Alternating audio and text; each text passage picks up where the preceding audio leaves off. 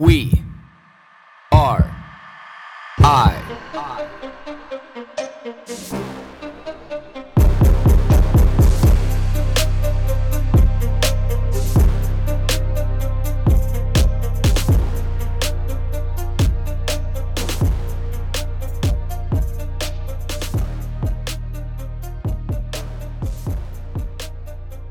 Imagine the tobacco industry being immune to prostitute being sued. Do I have to say that one more time?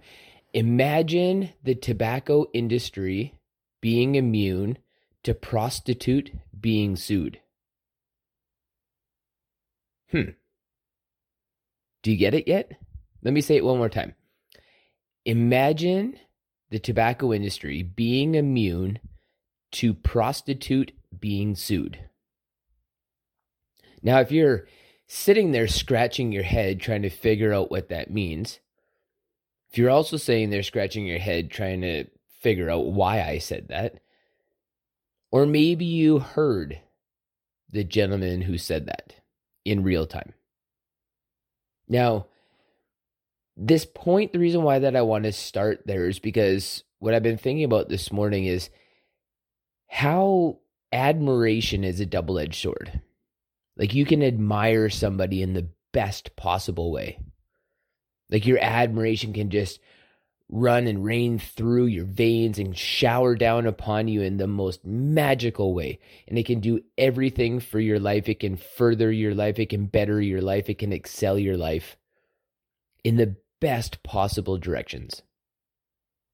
Now, that same admiration for the wrong person can just shuttle your life into like the absolute pits of hell. To absolute disarray to dysfunction to discourse and everything in between. Now the person who said this the gentleman who said this is one of the most influential people in the world. Hands down bar none. Carries one of the most powerful positions in the world. Now, if you ask yourself, like, well, if somebody was that important, why would they say something so ludicrous? You know, and some of you are probably starting to put two and two together who this was. But again, like, let's just say this one more time.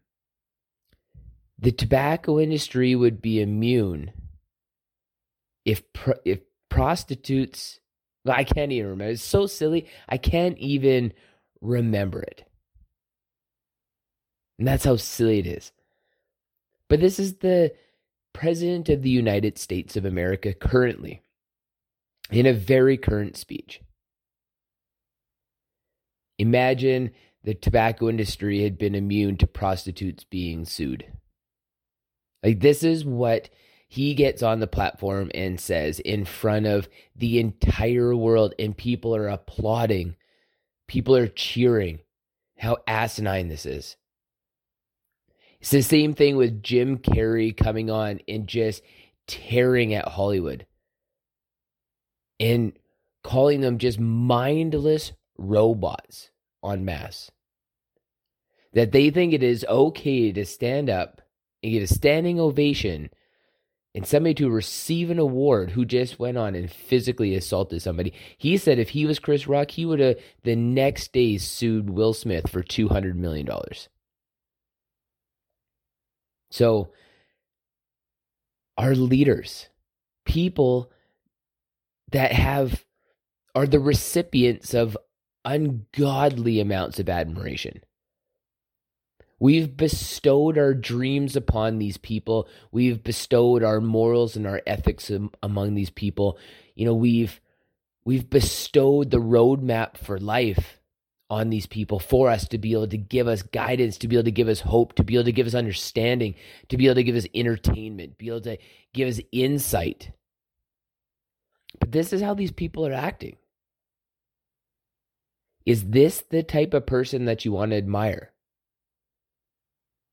And then on the flip side of that, when you have somebody like Elon Musk who grabs a joint on the Joe Rogan podcast and takes a drag of a joint and You know, then his share price goes down, doesn't care, takes a shit ton of flack for wanting to be able to buy Twitter to be able to help, you know, recreate the fundamental principles of free speech and autonomy over the air that comes out of your mouth.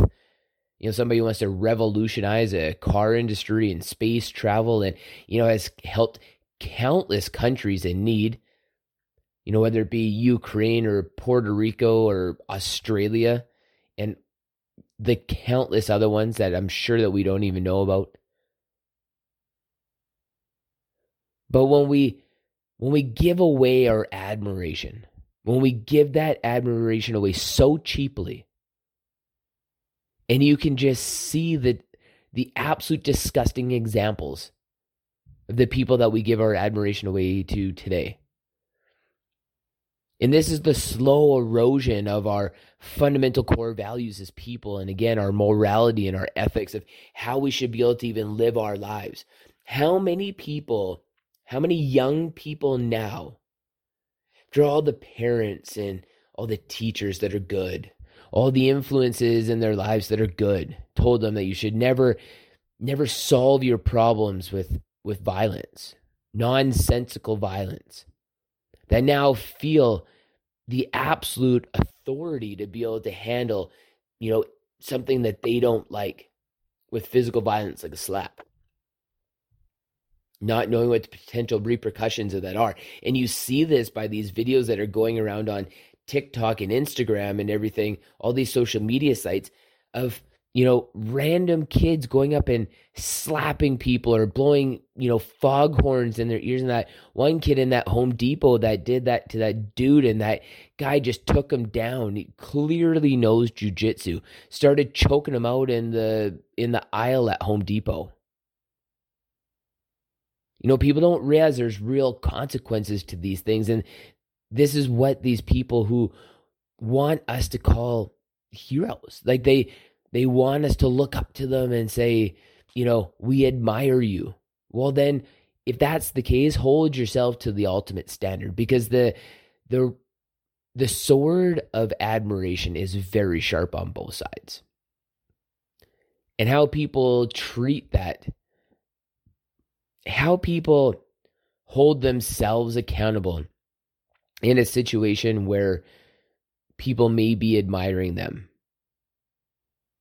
Like this is this is something that I don't even know if we even have the capacity as human beings to understand how to be able to control because there's never really been a point in time ever except for within the last 150 200 years where we've had this kind of admiration on a grand scale like this. So, and people competing to be able to be in that spot.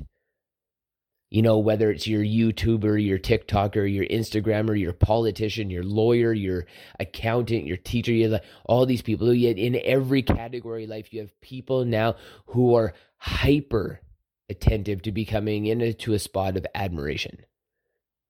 So again how do we handle that? How do we handle that scenario as a, as a species? Because we can clearly see what we've built, the model we've built right now. We have called a million people in a position where other people admire them. Well, it's probably 999,000 of those people should never be in that position at all. And maybe the other 10,000 people, yeah, we might have some good ones in there. But the percentages are are not in the right side, not on the right scale. So, my question of the day is if you do have admiration for somebody, if you do have admiration for anybody that you've come across in your life to date. Is that person worthy of that spot?